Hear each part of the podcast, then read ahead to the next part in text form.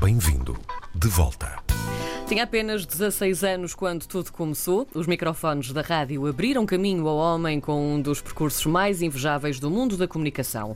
Foi o homem da senha, o homem de todos os canais de televisão portugueses e ainda da BBC. Profissional e atento, defende que a humildade é o truque para se ser bom no que se faz. Bem-vindo de volta, João Paulo Diniz. Muito bem-vindo.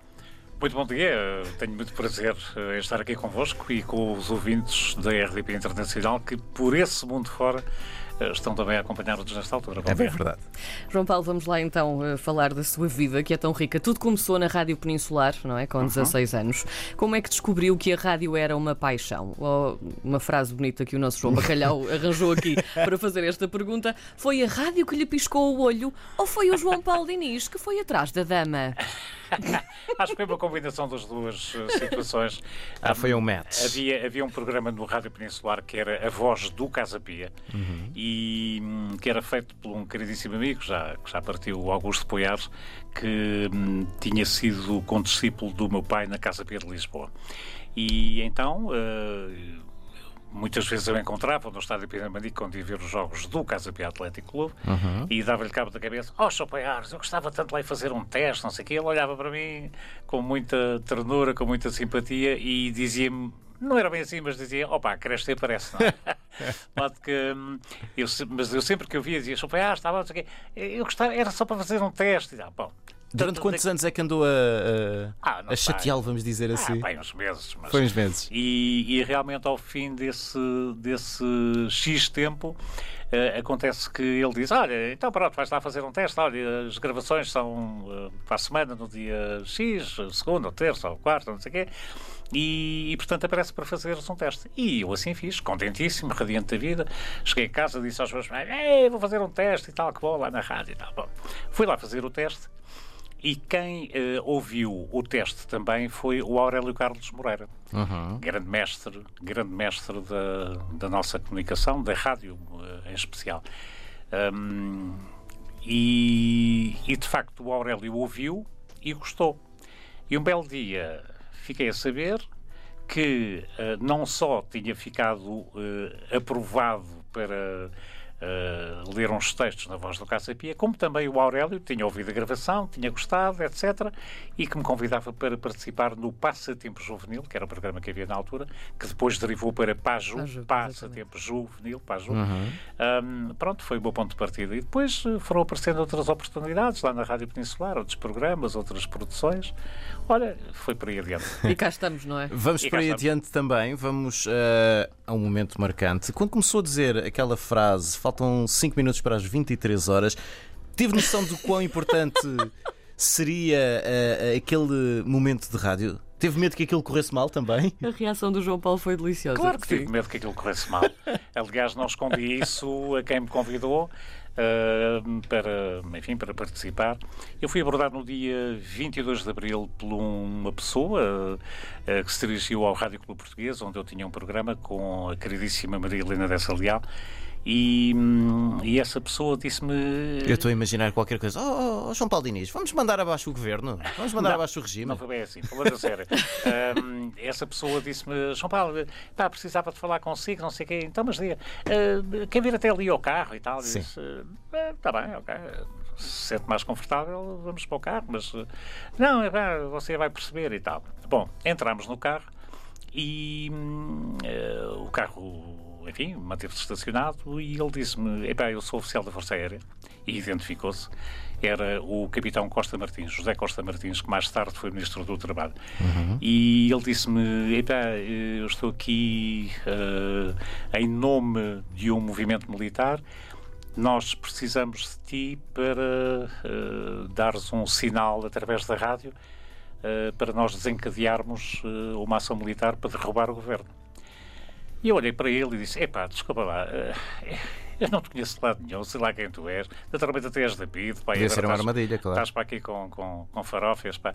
E ele disse: Não, não, tá, pá, tô, eu sou militar, tá, pô, está bem, tá bem, ok. Olha, então e se fosse o Hotel Sarava de Carvalho a falar contigo? Aqui um breve parênteses para dizer que eu conheci o hotel na Guiné. Uhum. Eu estive na Guiné de 70 a 72, graças a Deus tive sorte, fui feliz, dou graças a Deus por isso. Uh, foi lá também que fiz algumas uh, das minhas maiores amizades ainda nos dias de hoje. Uh, prevalecem. Enfim, uh, algumas dessas amizades também já, já foram embora. Mas hum, eu disse-lhe ao Costa Martins: é eu agora estou muito ocupado, então, mas quando é que nos podemos encontrar? Ah, não sei, para, para a semana ou talvez só para a outra. Não, não, tem que ser já. Eu disse: mas eu não posso. É João Paulo, por favor, tem que ser já. Ah, é? Bom, ok. Então lá combinámos e encontramos no Paulo 70 com. Uh, Encontrei-me uh, na noite seguinte, já me lembro bem, com o hotel. Um, e com o Costa Martins. Eu, quando vejo o hotel, disse: Oh, pá, por aqui e tal, está tudo bem, não sei o quê, grande abraço. E às tantas, o hotel diz-me: pá, desculpa eu não ter aparecido e tal, mas pronto, o Costa Martins, é toda a confiança, não sei o quê. Pá, o nosso objetivo é uh, acabar com a guerra com a guerra em África, uhum. uh, criar condições para Portugal viver eh, numa democracia, viver em liberdade, uh, haver eleições livres, etc. E, portanto, queríamos que, enfim, desses, desses um sinal através da rádio para, para desencadear o movimento. E eu disse, ok, então e se isto correr mal? mas vai correr bem. Está bem. Oxalá que sim. Mas se por acaso correr mal, ele disse-me: pá, isto não tem nada que saber. Olha, tu, uh, nós somos militares, uh, vamos para o Forte da Trafaria, presos. Tu és civil, vais preso para Caxias. Pronto. Uh, eu disse, ah, é? Ah, tá Importante bem. é saber. Pronto. Então, Pronto, vai. Posso. Perguntava-me o hotel, então posso confiar em ti? Pá, está garantido. Uh, a ida inicial era às 5 para a meia-noite do dia 24, mas depois antecipou-se para as 5 para as 11 uh, eh, desse dia 24 e foi, foi nessa altura que, que realmente uh, lançou a senha. Lancei, lancei essa senha. pronto, já, já lá vão tantos anos, graças a Deus vivemos em paz e em tranquilidade. E como eu gosto sempre de dizer, há uma coisa extremamente importante: é que hoje em Portugal os pais e as mães já podem ter filhos com 20 anos porque não são obrigados a ir para a guerra. Ah, mas temos militares nossos do Afeganistão e mais não sei. É diferente, é temos, diferente. Temos, são voluntários. É verdade. Agora, uh, aos 20 anos, eu lembro-me da angústia dos meus pais, coitadinhos, que ah, estavam sempre naquela. O meu irmão uh, estava a estudar medicina e fez, fez medicina, e portanto tinha adiamentos. Ele era mais velho que eu, 3 anos, Sim. e tinha adiamentos de, do serviço militar. Um, eh, pronto, e os meus pais tinham preocupação comigo porque, enfim, havia sempre aquela aquela questão de poder ter que ir para o chamado ultramar. Uhum. Um, e pronto, olha, e assim aconteceu. Mas, Felizmente não, graças não a Deus, teve correu, correu bem. O que também aconteceu foi com 33 anos ter ido para a BBC. Como é que foi esta experiência? Tinha 33 anos? Sim, pois que sim. Esta rapariga sabe mais da minha vida do que Nós eu. Nós investigamos muito. ah, isso foi uma experiência fantástica, fantástica. Eu fui a Londres, uh, uh, a primeira vez que fui a Londres foi para fazer a reportagem do casamento real de Diana com o, o Príncipe, Príncipe Carlos. Carlos sim. E, e, portanto, o meu quartel-general, por assim dizer, foi nos serviços portugueses da BBC, uh, eh, onde já era o chefe já era o, o Tony Menezes e, e, portanto, gostei muito daquela atmosfera, daquele ambiente. Estava lá também uma pessoa que eu já conhecia daqui, tínhamos trabalhado. Fizemos uma vez um 10 de junho em Leiria, em 1900 e qualquer coisa. Uh, estou a falar do Fernando de Souza, uhum. que infelizmente também já nos deixou. Um, e, e eu gostei muito daquele ambiente. E altamente profissional, altamente profissional. E eu disse ao Fernando, olha, como é que se entra para aqui, para a BBC? Ah, não sei o quê, é por concurso, tarará, como é que são as provas, não sei o que mais. Nha, nha.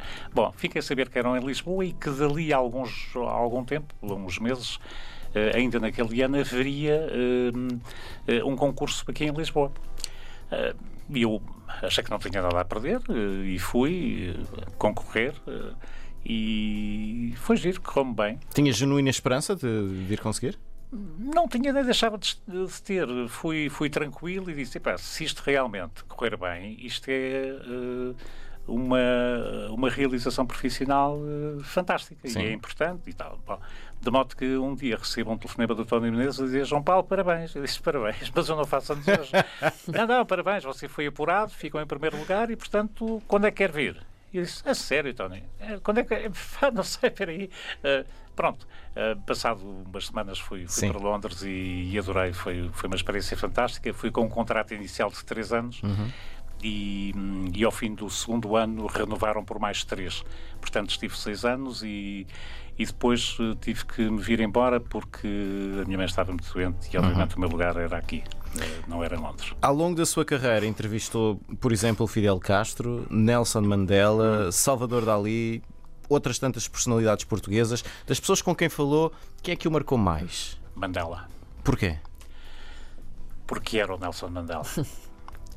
o Mandela, aquele homem não existia. Hum, quem passou 27 anos preso por razões eh, do seu pensamento, porque uh, ele não esteve preso por, por ser um bordão ou coisa parecida. Um, uh, eh, aquele homem foi libertado uh, e, e, de facto veio cá para fora e nunca se ouviu uma palavra de ódio ou de rancor. Aquilo que se ouviu foi: ok, vamos continuar. Uh, agora é a altura de construir uma nova África do Sul. Conciliar. Exatamente, reconciliarmos todos e se eu puder ajudar, eu estou aqui. Isto é dito pelo Mandela, mais ou menos isto.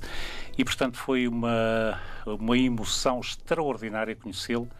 Uh, tenho um autógrafo dele e uma fotografia também. Uh, e foi uma profunda emoção conhecer, uh, conhecer Nelson Mandela. O presidente Mandela é das pessoas, pelo seu exemplo, pela sua cultura, pela sua generosidade, é pena não haver mais Mandelas no nosso mundo como aquele homem. Era Quem uma pessoa absolutamente espantosa. Quem ficou por entrevistar? Quem ficou? Há tanta gente por entrevistar. Quem é que gostava de entrevistar neste momento? Tirando de nós, claro. Eu, eh, para mal dos meus pecados, estou, estou fora de cena há meia dúzia de anos. Uh, acho que é uma maçada em Portugal. Uh, vocês tenham cuidado quando chegarem à altura de ter cabelos brancos. Ainda falta muito, eu sei. É, eu já vou e espero, e espero que daqui, daqui até lá as coisas, uh, as mentalidades mudem, uh, se alterem. Mas uh, em Portugal é uma maçada uma pessoa ter cabelos brancos hum. na nossa área, particularmente, e, e, é dessa que nos interessa falar. enquanto que vocês ligam a televisão e veem Uh, uh, nos canais internacionais, a BBC, a CNN, a Sky News, uh, os próprios franceses, a televisão alemã, etc, etc. o prime time da informação é feito por jornalistas séniores, ou seja... Valorizam a experiência das pessoas? Também. E o conhecimento? É tudo rapaziada de cabelos brancos, elas são meninas de 50 ou 60, uhum. muito bem maquilhadas para disfarçar as bolinhas e tal, não sei o quê, o que é perfeitamente normal. Claro. Uh, mas estão ali. E, e, a gente diz assim, ah, mas, mas eles também não, não se enganam. Claro que se enganam. São pessoas, são seres humanos, então não se enganam porquê? Só que transmitem uma coisa extremamente importante que o João estava a dizer, é a credibilidade. E essa credibilidade não tem preço. Eu às vezes vejo noticiários, com o devido respeito, vejo noticiários em alguns canais portugueses de televisão e, e os noticiários estão apresentados por pessoas que não me inspiram a mínima confiança. Sinceramente não me inspiram a mínima confiança. Porquê? Podem estar a dizer as coisas mais acertadas do mundo mas uh, eu não sei se devo acreditar. E eu também já tive 20 anos, uhum. não é? Uh, agora, a culpa naturalmente não é dessas pessoas, é de quem as põe lá a trabalhar e a apresentar noticiários. O telejornal, os telejornais, enfim, a informação em televisão é uma coisa extraordinariamente importante. Já é em rádio, já é num jornal, mas em televisão é particularmente importante. Porquê? Porque uh, temos sempre a vantagem da associação de uma imagem. Houve um determinado acontecimento, não sei o quê, pimba, e mostra o clipe em que lá está o determinado acontecimento. Uh, e, e, realmente uh, penso que, sendo ou não prime time, acho que é importante as televisões terem pivôs que sejam que sejam pessoas de 30, 40 uh, e depois deixar o prime time não é, para. Uh, enfim, pessoas com, com mais experiência, com outra credibilidade, com os cabelos brancos, uhum. lá está. Um, uh, eh, e não é por acaso que a BBC, uh, o prime time é feito por pessoas de cabelos brancos e por senhoras com as rugas disfarçadas. É porque eles sabem, eles estudam esses, esses pequenos, grandes pormenores tem tudo a ver com uh, a credibilidade que se pretende transmitir. Temos de começar uh, esse movimento de, pelo cabelo branco no prime time. Não, a sério, isto é mais sério do que parece. Sim, sim, sim, sim. e realmente incomoda-me sinceramente incomoda. Um, eu tenho 70 anos. Um, quando cheguei aos 65, disseram-me: Olha, agora tens que desligar. Mas eu quero continuar a trabalhar. Ah, mas não podes. Aos 65 uhum. anos as pessoas têm que se reformar. Ora, dentro deste princípio, o nosso Presidente da República, Marcelo Rebelo de Sousa, não podia ser Presidente. Tem a minha idade. É verdade. É verdade. Aliás, penso que já fez 71. Mas uh, um, uh, o, o, Presidente Marcelo não podia ser Presidente da República. Dentro deste raciocínio, não podia ser. Porquê? Então, já fez 65, está reformadíssimo, não tem nada que entrar agora nas políticas e ser Presidente da República, era o que faltava. E ainda bem que ele é, acho que é realmente uma Sim. pessoa inteligentíssima e que, que, tem, tem feito o seu trabalho com uma tremenda dignidade. Um, e, portanto, eh, aqui nesta atmosfera, neste ambiente é diferente e, portanto, uhum. um, eu estou na plena posse das minhas faculdades, graças a Deus, sinto-me bem, tenho saúde. Uh, Como nós podemos ouvir aqui. Tenho, não, tenho, tenho, tenho, tenho, uma experiência de mais de 50 anos, não é? Uhum. Um, uh, enfim, uh, e portanto incomoda-me que não possa ser uh, aproveitado, digamos, para, para fazer coisas. Não é que faça melhor ou que faça pior, mas é pôr em prática aquilo que. Uh, que sabe que tem vontade de fazer. Pois, que são de alguma Sim. forma os meus conhecimentos, enfim. adiante. Nós tínhamos uh, muito, muito mais. mais. para falar, não temos é mais tempo, que é tirando na rádio. Ok, tem que me já embora. Não, pode ficar aqui connosco, nós é que temos de fechar a, a, a nossa conversa. Epa, se soubesse, não tinha visto. João Paulo Diniz, no Bem-vindo de volta, muito obrigado. Obrigada por ter vindo. Muito obrigado.